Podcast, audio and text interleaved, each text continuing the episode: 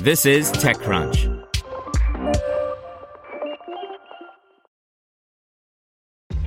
This episode is brought to you by ShipStation.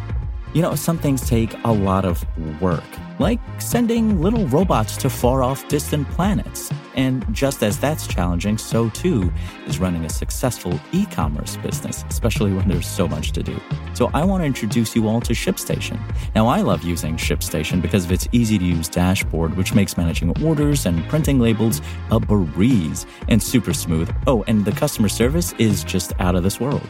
It's exactly what you need to help grow your business. Sign up for your free 60-day trial at shipstation.com slash technews. That's shipstation.com slash tech news.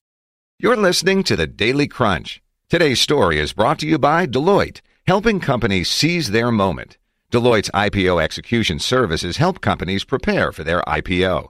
From planning through execution, Deloitte offers end-to-end support and a personalized approach. Deloitte.com slash US slash IPO dash COE. Enterprise SaaS revenue hits $100 billion run rate led by Microsoft and Salesforce. By Ron Miller.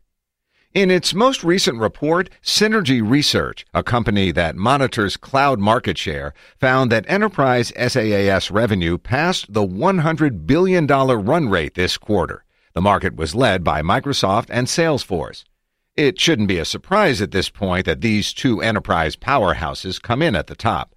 Microsoft reported $10.1 billion in productivity and business processes revenue, which includes Office 365, the Dynamics line, and LinkedIn, the company it bought in 2016 for $26.2 billion. That 10.1 billion accounted for the top spot with 17%.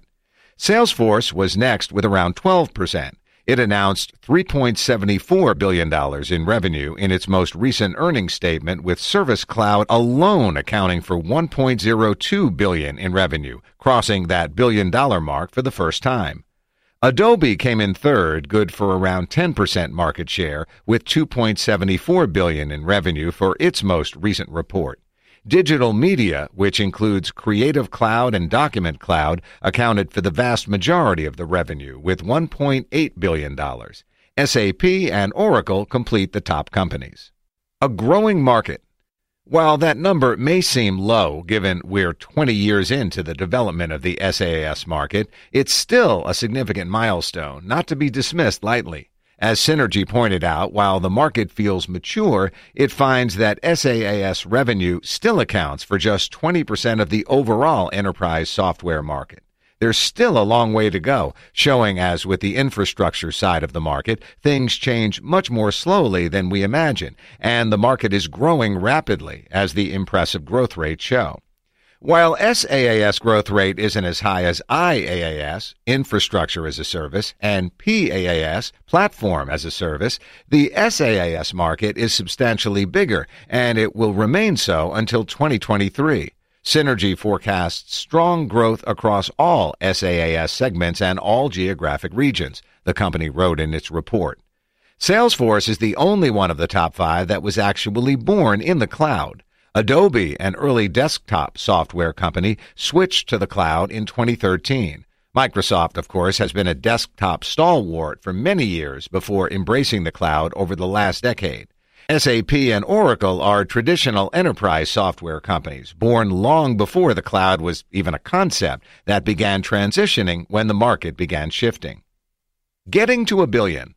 Yet, in spite of being late to the game, these numbers show that the market is still dominated by the old guard enterprise software companies and how difficult it is to achieve market dominance for companies born in the cloud.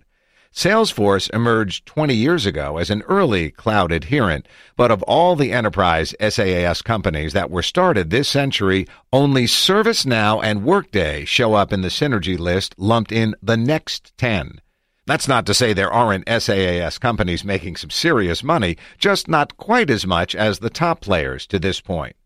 Jason Lemkin, CEO and founder at SaaStr, a company that invests in and supports enterprise SaaS companies, says a lot of companies are close to that billion dollar goal than you might think, and he's optimistic that we're going to see more. We will have at least 100 companies top $1 billion in ARR, probably many more, It's just math. Almost every SaaS company IPOing has 120 to 140% revenue retention. That will compound $100 million or 200 million to 1 billion. The only question is when, he told TechCrunch. He adds that annualized numbers are very close behind ARR numbers, and it won't take long to catch up. Yet, as we've seen with some of the companies on this list, it's still not easy to get there. It's hard to develop a billion dollar SaaS company, and it takes time and patience and perhaps some strategic acquisitions to get there. But the market trajectory continues to move upward. It'll likely only grow stronger as more companies move to software in the cloud, and that bodes well for many of the players in this market, even those that didn't show up on Synergy's chart. Want to learn how you can make smarter decisions with your money? Well, I've got the podcast for you. I'm Sean Pyles, and I host NerdWallet's Smart Money Podcast. Our show features our team of nerds, personal finance experts in credit cards, banking, investing, and more. And they'll help you make the most of your money while cutting through the clutter and misinformation in today's world of personal finance. You'll get clarity on strategies to help you build your wealth, invest wisely, shop for financial products, and plan for major life events. Listen to NerdWallet's Smart Money Podcast wherever you get your podcasts.